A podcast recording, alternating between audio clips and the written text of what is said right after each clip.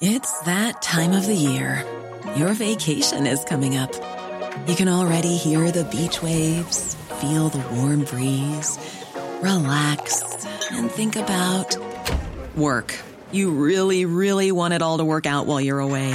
Monday.com gives you and the team that peace of mind.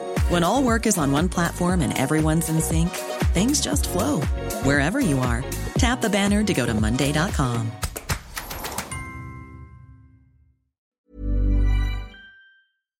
Talk Sport. You're listening to the Talksport hits. I'm John Jackson. I'm Fern Buckley, and with the Europa Conference League final potentially just two games away, West Ham manager David Moyes says they can't let excitement get the better of them against AZ Alkmaar in the first leg of their semi tonight. I don't think we've ever hidden away. I think I've always said, you know, I want to get to the final. I want to take the team to the final if I can do so. But when you get to the semi final, you've got another opponent. You want to show respect and you want to give them that respect because you have to be a good side to get to a semi final. I don't think them coming to us will be a big fear for them. But do I want to get to a final? 100%. We'll, we'll do everything we possibly can to do so. The Hammers were dumped out of the Europa League at the same stage last season, and their attacker Jarrod Bowen isn't planning on underestimating their Dutch opponents tonight. Listen, I'm not going to lie and say I know everything uh, about them, but you know we've done our prep, we've watched them, we've seen what they're good at, we've seen what we can potentially exploit in, in their game, and like I said, they're they're in the semi-final. They're beating some big clubs to get here, and we know it's going to be a difficult game because you don't get handed a semi-final spot. We'll have live commentary from the London Stadium on Talksport from 7 pm this evening, and you can have your say straight after the final whistle on the Sports Bar from 10. In the Champions League, Inter Milan have the upper hand in their semi final with rivals AC Milan thanks to two quick fire goals. A brilliant volley from Edin Dzeko, and he may be getting on in age,